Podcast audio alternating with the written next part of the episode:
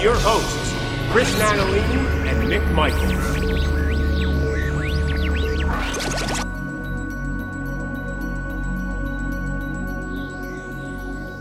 Hello, everyone, and welcome to the Cosmick Voice. This is season two, episode 18. I am here with my co host, Chris Natalini. Hello, hello. And I am Mick Michaels. Welcome back to another show. Sir, how are you? Doing awesome, dude. How are you? I'm fantastic. Great to hear you are awesome. I am awesome. Listen, man, I you know, again, you know, we bank a few episodes, so when people hear this, they're you know, we're they're a little behind, but today was 80 degrees, oh, man. Oh, the yeah. first day is awesome. Oh yeah. Yesterday was real nice at 76 degrees. Today, That's right. It was it was in the 80s, you know, and then tomorrow is supposed to be in the 80s again, and then we're supposed to go back to seasonal time. But I listen, I'll take it either way. This is fantastic. We're moving into May. That's it, brother. You know That's what I mean? I love That's May. it. April showers did not happen, which I'm fine with. Keep the showers away. That's right. Right. Well, That's I mean, I like to shower in the morning. I get that. You know what I mean? Personal hygiene. But when it comes to my outsideness, That's right. you know, sun, sun, and sun. Exactly. So that's, exactly. that's my opinion. I agree. I agree. All right. Well, listen. So what we're doing, we're doing a continuation from the last podcast. The last podcast focused on artists or bands we felt that made a major impact on the music scene as a whole. But we're going to take that a little further and dive a little deeper into that. And this episode, which we're calling part two, is going to focus strictly on bands or artists who we have felt have been influential to our personal careers. Does that make sense?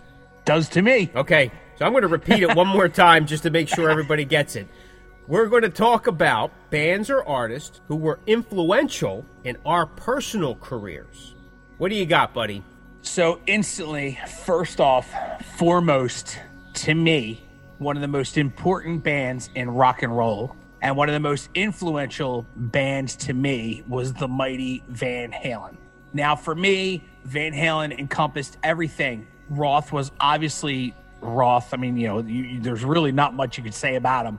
Lyrical genius, great performer. He had a great voice. I, I still enjoy his voice to this day. I understand that he has had some vocal issues through the years. Uh, I know the live album isn't all that great, but I love David Lee. His the stuff that he sang on VH is phenomenal. I think he fit perfect with the band. I mean, Michael, Alex, and Eddie. There's nothing you could say about them that already hasn't been said. Van Halen was just a great, fun rock and roll band. I mean, I just lived for Van Halen. Even to this day, you know, going into my 51st year of life, Van Halen is just a part of my everyday, whether it's one song or whether it's a full record. It's just, Van Halen is just a, huge inspiration to me the way that Roth commanded the stage, the way they just had fun, man. And you know, of course, we said in another um, episode two, we were talking about books. I think it was uh, was it Cosmos? You know, we talked about Roth's book, and you know, he came out in his book and said, you know, a lot of things that appeared to be real were pre-planned, and and you know, there was some thought behind it. It wasn't, you know, it wasn't everything that you thought it was as a fan. But even then, I still thought it was super cool. It showed me a, a different way to look at things, a different way to do things, and you know, they were as much business as they were. Man, when they hit the stage, it was all about just complete fun. I think that's important. I think it's one thing we don't really see. We talked about that too. You know, there's you don't really see a lot of that. You see it more now than you did back in the day, but bands just like clearly having fun. And um, and Van Halen was one of those bands for me. On top of how amazing the music was. it's without a doubt, especially you know with Eddie passing late last year, you've seen the type of effect he had and the music of Van Halen had on people worldwide, without a Yes. doubt. And it's backdropped many many musicians' early career as well as just fans. You know, it's, it's like Yeah. you said, it's like Yeah. a soundtrack. I mean, they were definitely a band that had everything kind of going for them. I mean, they had the sound, they had a look, they were technically sound Yeah, as, oh, 100%. as players, right? Yeah, there was yeah. never any question in their ability. Sure, over the years, people said, you know, David Lee Roth wasn't really a singer; he was more of a crooner. But listen, so was Frank Sinatra, so was Bing Absolutely. Crosby. You know, we're, we're talking about greats of the industry. Right, So right. to be influential doesn't mean you have to be the best at whatever it is. Listen, hands down, you know, Rob Halford was probably a way better singer all around package than David Lee Roth. However, what David Lee Roth did, brought to Van Halen, created for that band and for the fans, Mm. it's undeniable. I mean, I agree with you. So Yeah, it's you yeah. know, I've met countless people that Van Halen is the benchmark for them. Hundred percent. Yeah. Hundred percent. Hundred And- percent.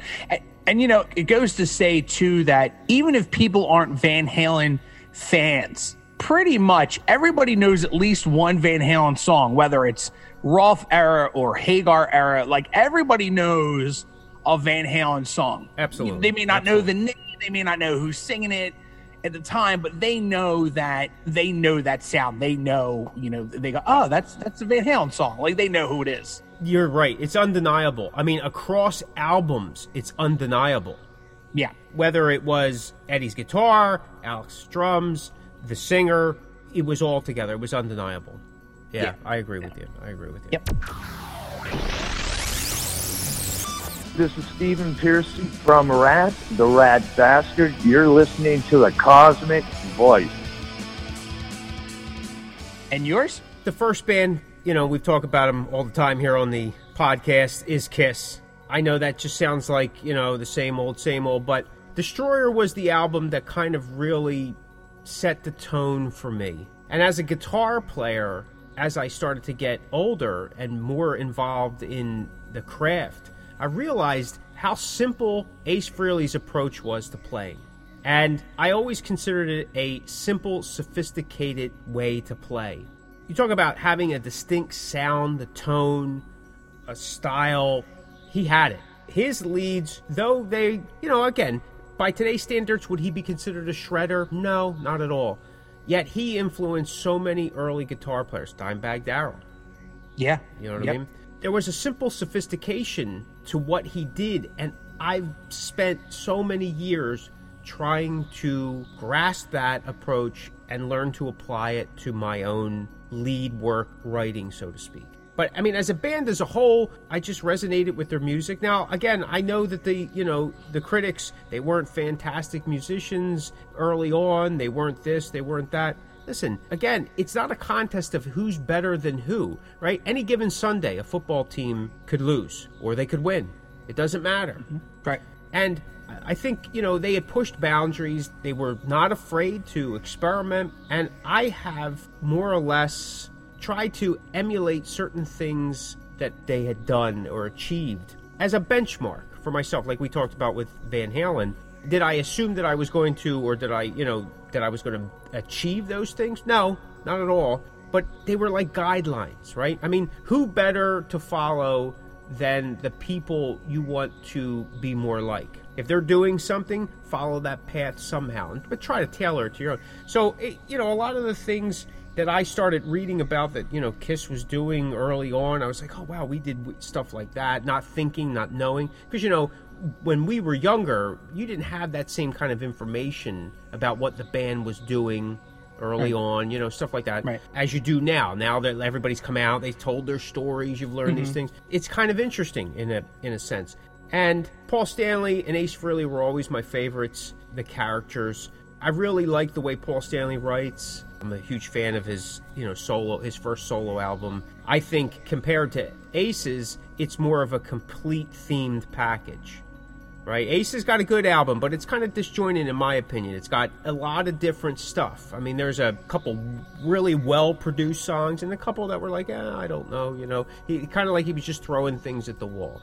And in my opinion, he always talked about, you know, and again, we're going someplace else, but he always talked about he just wanted to rock and roll and rock and roll. And I thought that maybe he could have demonstrated that even more if he was talking, he, he wanted to get hard and heavy and that kind of stuff. Yeah. So, listen, it's a good album. I don't, you know, and there's a lot of stuff that I picked up from there as well. So, but I think as a unit, the four of those guys were pretty unique and they were a threat. And they just kind of lost their own way, unfortunately. But that's definitely a band, even Yeah, to today. that's for sure. in my early days of mixing, I used to, in the weeks prior to getting into it, I would listen to Kiss albums.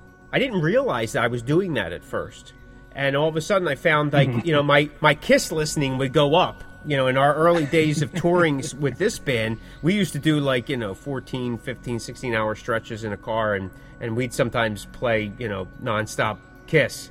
James always hated it, but the rest of us enjoyed it. But um, it, it was that kind of thing. Even though he's a Kiss fan, he can only handle so much of it, you know. It's definitely one of those bands, and even today, there's still things I'll go back to that classic Kiss era and go, you know, how did they approach that, and what did they, what were they thinking, and yeah, yeah. So that's just, you know, again, none of my music is at all like Kiss. It's, Yeah. it's not. It doesn't sound like Kiss at all, but it's definitely something that has influenced me.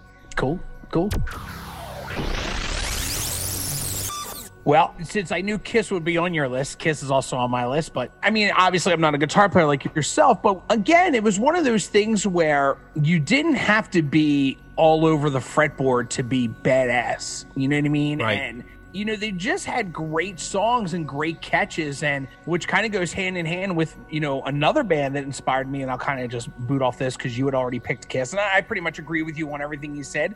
So for me, because I figured you would pick Kiss, my next one really is Judas Priest and and Rob Halford and Priest, and I kind of look at Priest the same way as I do Kiss. And here's what I mean by that: Rob Halford, obviously, I could never be Rob Halford. I never really intended to be as as a vocalist, as someone with a badass image. And Judas Priest are one of those bands that proved to me that you could write heavy metal songs and have a hell of a groove to them. I mean, listen, you know, some of the melody lines in a lot of pre songs and, you know, just the guitars and it's just I don't want to say simple. Simple's it just has such a groove to it. And it, it proved to me that you didn't need to be a heavy metal band without a groove. You Right. could do and write that way with hooks Yeah. and catchy stuff. And even to this day, they still do. And, you know, Rob Halford was an inspiration to me because he was badass. He looked great. He was an amazing singer, obviously. I loved his lyric writing, you know. And as I got older, I really began to appreciate him because he also showed me that you could be a singer in a huge metal band and still know who the up and comers are. You know, he is so tuned into the metal scene and he likes it all. Like I just saw a picture of him the other day with a Gojira shirt on, and I was like, "What?" Like a completely not that I didn't think he knew who they were, but to see it, I was like, "Man, that's really super cool." So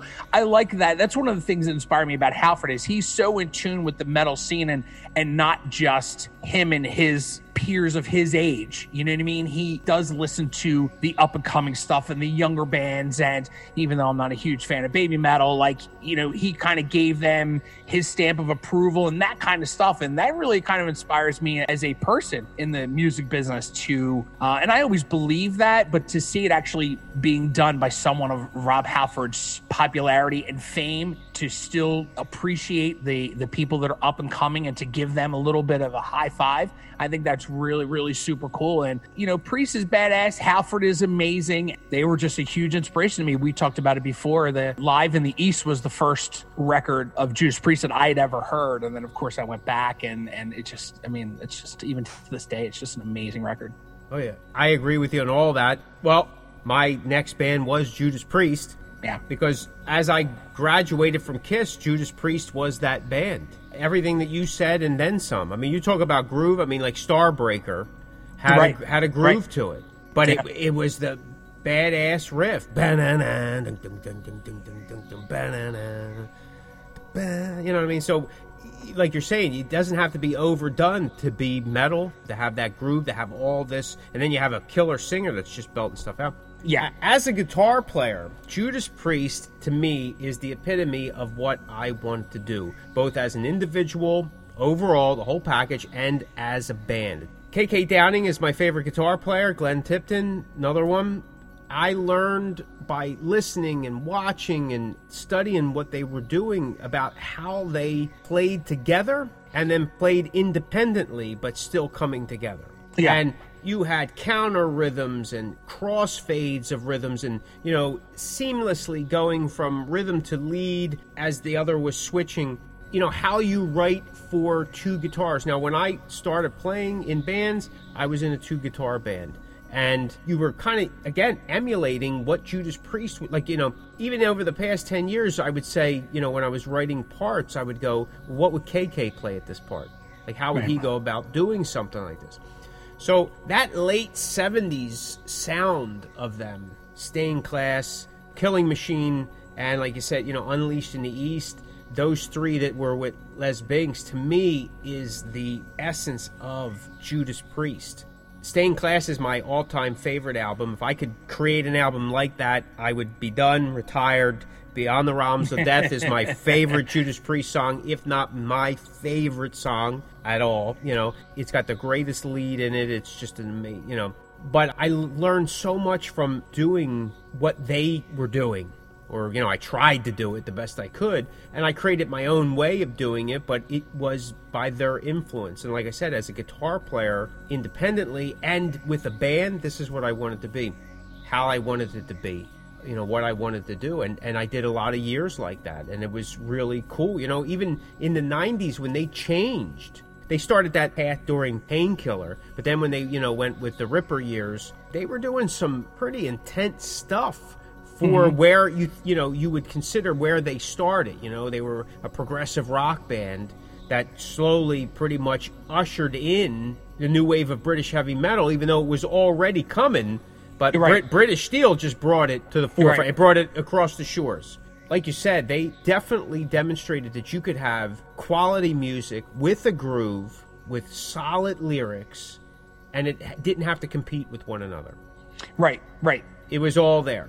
You know, you yeah. talked about like with Van Halen, there was a distinct sound, right? Mm-hmm. Every album had it. Judas Priest, there's something really phenomenal about each album is completely different. You know, as they were trying, like you know, again, they went from Stained Class and Killing Machine, and then all of a sudden, what some people would consider dumbing it down, they came out with British Steel. Right. So it went from progressive to just kind of straightforward up three chords. You know, yeah. Yeah. A, E, and G, some D, you know, stuff like that. And again, it worked. It was unbelievable.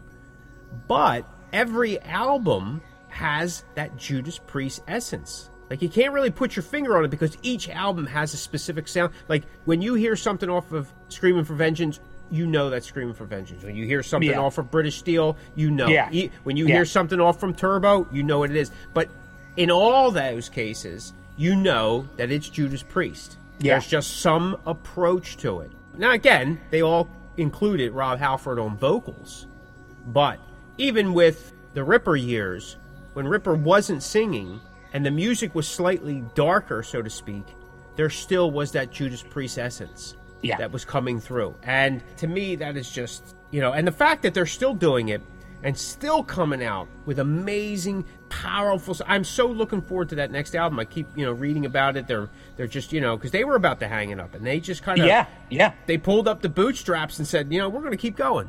And as you pointed out about Halford, you know he embraces what's happening now. He acknowledges it rather than just kind of like saying you know hey we're stuck in this era. This is us. It's all us. No, he embraces it because you know he was always pro metal Yes. He was always yes. pro the scene. It was everybody. It was everything. Sure, Judas Priest, it, there's a competitive market. It's just the way it is. However, he knew that without everybody else, there would be no market. Right. And I think that he realizes, and I, again, I may be just making stuff up to make myself feel better, but he realizes that he isn't going to be around forever. And if right. artists don't embrace what's happening now, there won't be anything to go to on a side note, like you know, bands today need a champion of sorts. Mm-hmm. And in one of our previous podcasts, the fans may not be the champion that we hope them to be all the time.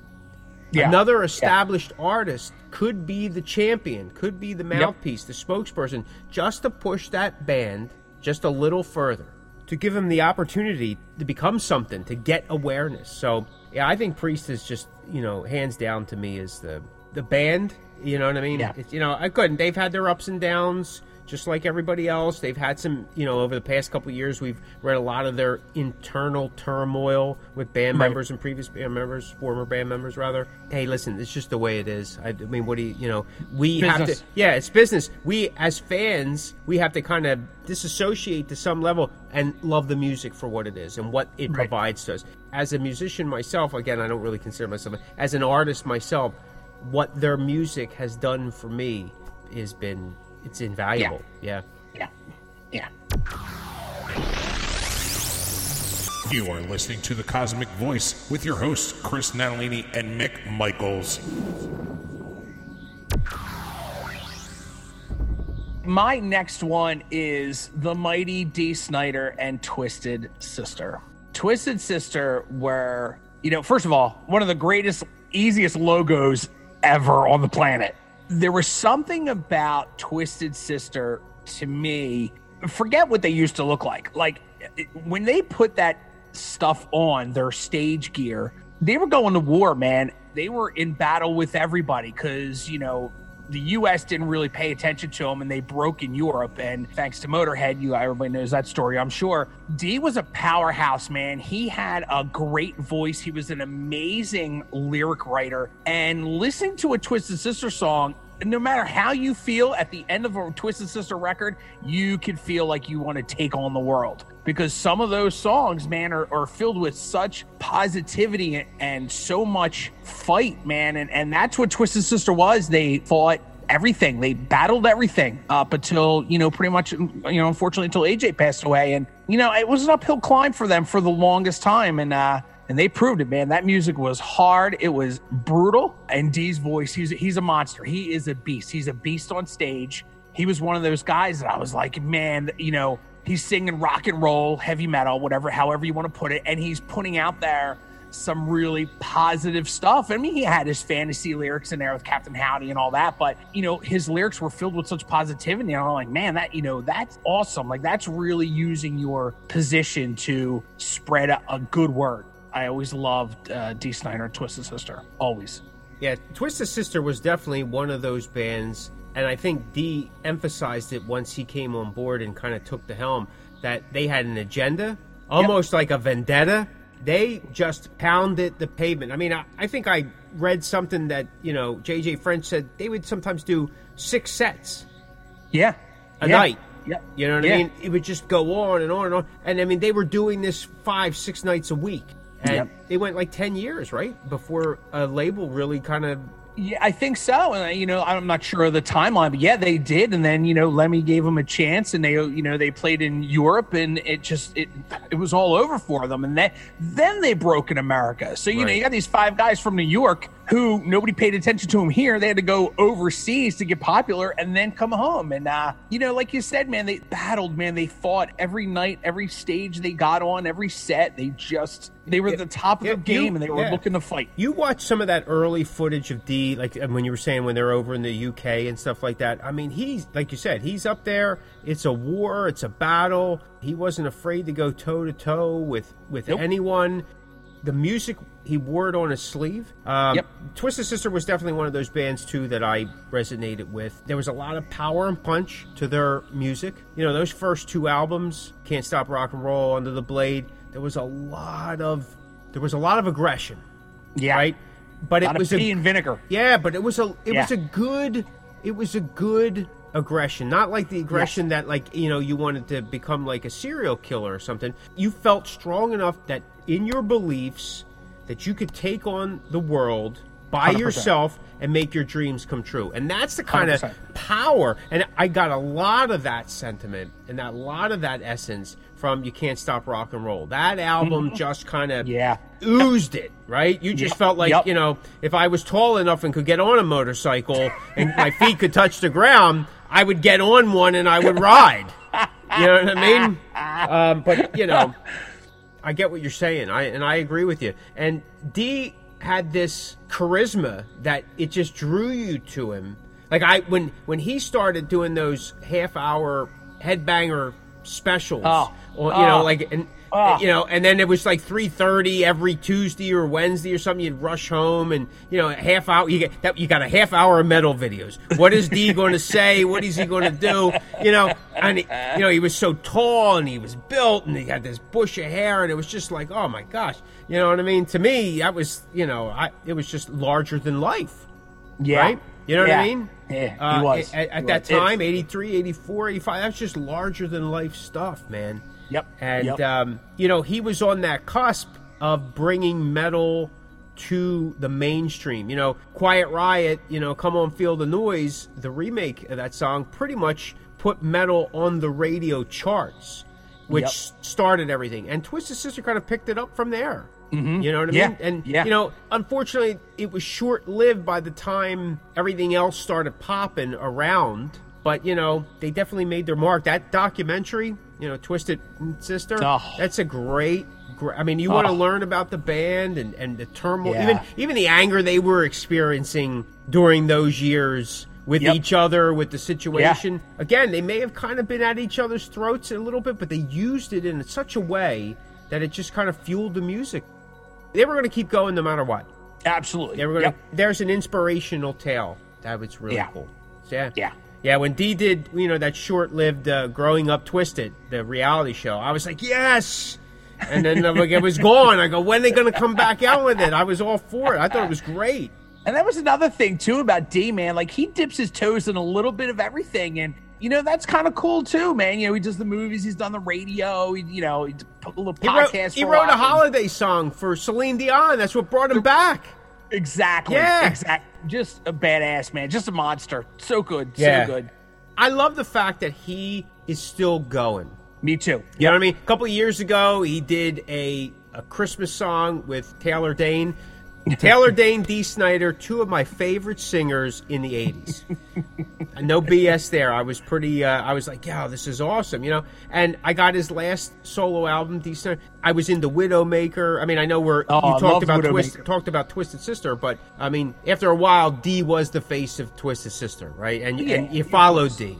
I mean, you Yeah, really, you know, yeah. and I loved what he did with Widowmaker. It was fantastic Oh, stuff. so you know what I mean? so good, and so uh, good. I appreciate the fact that he's still doing what he's doing. Yeah. You know, yeah, definitely. I agree with you. I just wish I I had that height. I mean, even even like a little bit of it. So, I wish I had his abs. yeah, I know. My God, I don't know. Jeez, whiz, I wish I wish I could get into jeans like he used to, but uh, I couldn't breathe. It was amazing. I mean, that, all of them actually. They look like they just kind of like they dipped them into that. Like you know, again, you go to that "Can't Stop Rock and Roll" video. It's like, where the hell did you get jeans like that? You know what I mean? Some of the best denim on denim look.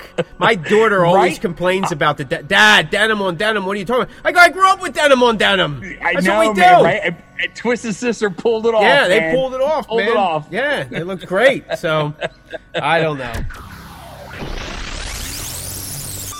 All right, well, for me, my next thing, it's not necessarily, I guess it would be the band, but it's one particular album from the band that kind of shaped a lot of my songwriting.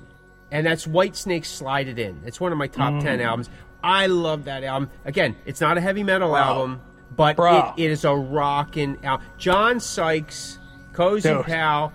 I learned what rhythms, simplistic rhythms, like you mentioned earlier, with a lot of groove, with a lot of substance. I have a number of songs that were, you know, kind of inspired from that album Slide It In. It's just an amazing thing. I mean, the arrangements of just like that backup guitar doing an A chug, or the second half of the verse, the hi hats are open. Right, and the first half they're closed tight, you know, and then they're ringing. I mean, it's just stuff like that. I can't explain the bottom end of. I mean, in the pocket, right, in an in the Yeah. pocket beat with the bass player just kind of like you know pumping through it. I'm telling you, that album, I can listen to that, and I used to over and over. I mean, I it was definitely one of the ones that were always carried around with me, and I, I love that album. I mean, I, till this day, you know, the Whitesnake album, the one that kind of pushed them into the limelight, is a great album as well. And we talked about that album in a podcast. But for me, slide it in in terms of what it did for me as a songwriter and as an arranger. It's to this day, I use that album and I use it as an example with other people. You know, even with my drummer Matt T, I said, "Listen, this is this is definitely something you want to kind of get in, into my head to where I'm going. You know, get yourself familiar with this album. It's just amazing. I mean." God, John Sykes and Cozy Powell together. I don't even want to talk. I mean, with David Coverdale singing. I mean, there's so much soul to that. So much. Down. Yep. Bound. Yeah. I mean, I, I just, I'm kind of getting all shooken up right now just thinking. of- I think I may just, I may just end this now and go get the album. So, can you carry on the rest of the way? I got this. Go ahead. Yeah.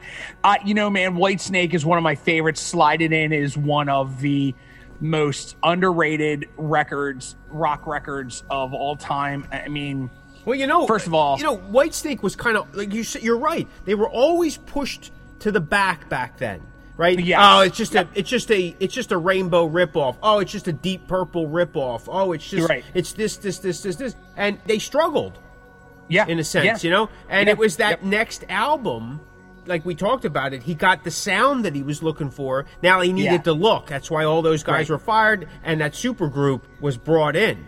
You Right. know, but Slide It In album. Anybody that goes back to it, Uh, listen, just- and nobody could pull off breaths like David. No. Coverdale. And th- that yeah. dude breathes through the whole record. yeah. And you know what I mean? And when it went to CD, you could hear everything crystal clear back then. Now people are, don't breathe into that mic. Don't, I know, I know, I know. You know what I mean? Love But now David Cover goes, I'm breathing because people like it. And I remember, listen, and you know, I mean, I just remember young women going nuts. Eh, Oh. Did you hear that? David Coverdale was breathing on the thing. breathing. You want to hear breathing? I'll run up and down the steps a couple of times. I'm out of breath. You're not David Coverdale. I'm not That's David. Coverdale. But I agree. Whitesnake. Uh, well, you were said about that album. Slide It In is definitely an album that, yeah, I agree that I carried with me through uh, a lot of my teen years. Yeah. for sure. Because that's just an amazing. It record, rocks. man. It has groove. It has it has texture and late. Yeah, I mean, it's just Yep. ama- it's just, just an amazing album. I can't even. Yeah, you know. it is. It is. So the next and final for me, everybody that does know me knows that Exodus is one of my all-time favorite thrash bands ever. But really, I got to be honest and go back. The band that influenced me to get into thrash metal, the one that really kind of paved the way to where I am today, was Metallica and Kill 'Em All. Kill 'Em All being the first record. Now, mind you, I you know at that time I also heard Anthrax and Slayer and Exodus kind of around the same time, but Metallica's Kill 'Em All was really the one that took me on this journey. And it was vicious, it was fast, it was aggressive, it was fun. Course, the lyrics are, you know, they're war and all that kind of stuff. And, uh, you know, there was just something about it that just was a lot of fun to me. And whatever you think about them today and 2021 and and you know they still do it today man and i said it in one of our very very early podcasts that you know metallica does really great cool things and that inspires me so much because they've been doing it. They do what they want to do. They don't apologize for it you know they do stuff like Lulu and you know they cut their hair and put makeup on and do fingernail polish and they don't apologize. It was something they tried they did. Some people hated it some people loved it but you know metallica going on all these years playing this kind of or you know that kind of music is that is a lot to say about those guys and how talented they truly truly are um, they've been through a lot. Yeah kill 'em all inspired me man. Listening to that record and i'll never forget the first time i heard it and i'm like man that's that's it. Like that's what i need in my life. That's what i'm missing musically. It just took me off of course it just took me off to a, a whole different path of, of music you know james hetfield i was i admired james hetfield. He was a hero of mine. He was just cool looking. He had the voice he had the hair he played guitar he was all slouched over. And the big thing they were doing back in the day was how you see us on stage is how you see us off stage. And you know they always looked like they were having a great time. They were probably drunk half the time but they were always having fun always being silly. Those guys playing that kind of music was just phenomenal. They're just phenomenal. And they are to this day I know a lot of people give them a lot of slack, but you can't deny their success and, and the talent.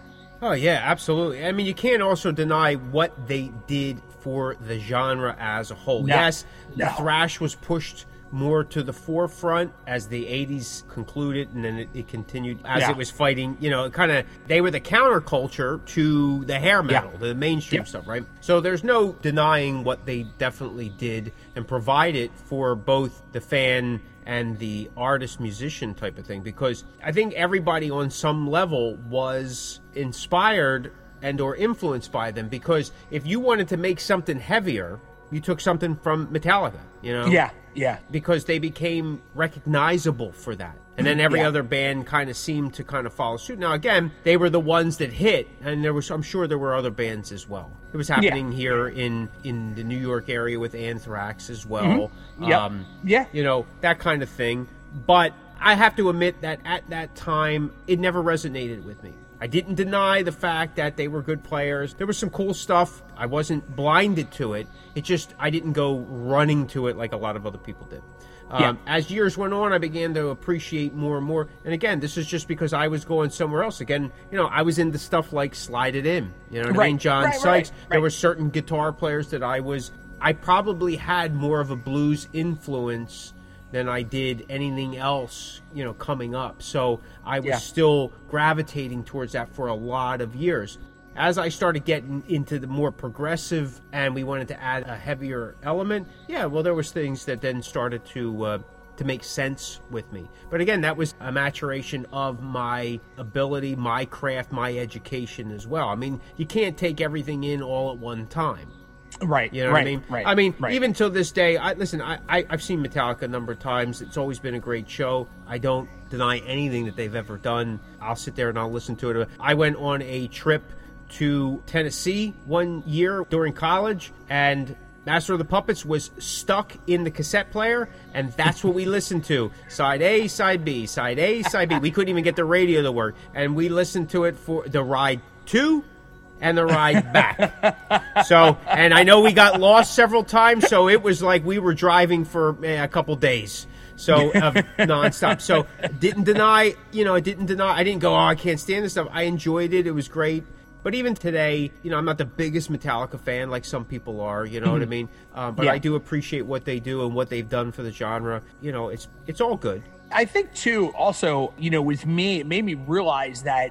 And I haven't written many long songs in my career, but you know, Metallica was one of the bands that they could write a long song, and you didn't realize it was long. Like some Right. some bands that write long songs, you're like, oh my goodness, is this ever going to end? And Right. Metallica's long songs, they kind of go like they have a knack for writing long songs and and not being not being boring, for lack of a better word. Keep Yeah, it seems like their changes happen just when they're needed, like where Yeah. the, where the mind goes, oh man, it's something, and then boom, it Yeah. changes. And Yep. it sometimes it could be a continuation of the change before, but it's just different enough. So yeah, parts carry you. And, Yeah. and it doesn't seem like it's a 65 Yeah. minute song. I, I know exactly Right. what you're talking about, and I agree with you wholeheartedly. Right, um, right. You know, but yeah, yeah. Well, for me, my final influence, this is really super personal, was my older brother. I do say that in a number of interviews over the years. My older brother played guitar. He was into hard rock, you know, into the metal scene. He introduced me basically to Kiss, the Judas Priest, to that Whitesnake album. Pretty much all that. You know, he was influenced by Zeppelin and Black Sabbath and um, you know, Dio with Rainbow and, and so on and so forth. The Doobie Brothers, things like that. Even Kool & the Gang back in the 70s. So I, I picked up a lot of that type of stuff. And he also played guitar, which was the catalyst for me to go from drums to guitar as I started getting into my preteens. I was like, you know, I want to be more like my brother, older brother. And as time went on, we actually got to play together in a couple bands and we did some stuff together. And it was always exciting for me to be able to play with my older brother uh, in that capacity. I'm very appreciative of those formative years because he just didn't let me slide because I was his younger brother. Almost, it was like the opposite. I it was it Right. was it was like tooth and nail. I mean, you know, the hammer came down, and when it came down, it came down strong on me. Maybe that's why I'm short. I'm not sure, but you know, I learned a good work ethic in terms of being in a band in you know rehearsing over and over you know it's rehearsal it's rehearsal it's not practice you know what i mean that kind of thing.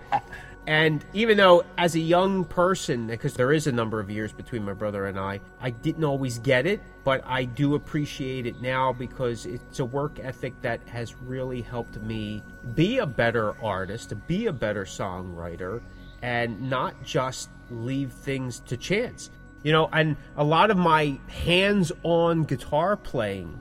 Now, I've never taken formal instruction. We just couldn't afford it when I was young. And I don't think I could have sat still for it anyway because I had a problem with authority or anybody telling me what to do. However, my guitar playing instruction was happening on the fly with my brother. So there was style things that I was learning from him. And there's things that we kind of do that are similar, but then there's some differences Now that could have been laziness on my part, or for whatever reason, because there was a lot of that too. You know, growing because you just want to play. I just want to play. I just want to play. Just wanna play. Just want to play. play. Don't. I'm not worried about what this chord's called. I don't even know how do you spell chord. I just want to play. Here, put your fingers here. Put your fingers here. Here, just show me what to do. And uh, you know, and that's you know, and that's kind of where it was at. But I learned a lot about that dual guitar and you know things like that and you know and i'm really appreciative of it. I think that above all else that i mentioned on this podcast i think my brother's influence was probably the strongest and the most long-term influence that i have even till this day. And i'm very appreciative of that because it you know it keeps me it keeps me on my toes and it keeps people that that work with me on their toes as well. So just carrying on what i was i'm trying to push it forward in that regard. So there you have it. Awesome. Awesome. You got anything else you'd like to add? No, no, not at all, brother. All right. Well, we appreciate you guys listening to us. And be sure to check out some of our other programming here at the Cosmic Verse, uh, whether it be Cosmos Top of the Heap list or Muck and Junk. If you have a question, send it in and we will do our best to answer it. And you can check out everything at www.thecosmickvoice.com. Thanks so much for listening. This is the Cosmick Voice. Be sure to check us out at thecosmickvoice.com. Like and follow us on Facebook at The Cosmick Voice. You can find The Cosmick Voice everywhere you listen to online podcasts, like Deezer, Google Podcasts, Apple Podcasts, Spotify, Anchor, Stitcher, and so many more. Okay, folks, that will do it for another episode of The Cosmick Voice. Mick and I would like to say thank you very much for tuning in, and we will see you next week. You're listening to The Cosmick Voice. Music, talk, and nothing but business.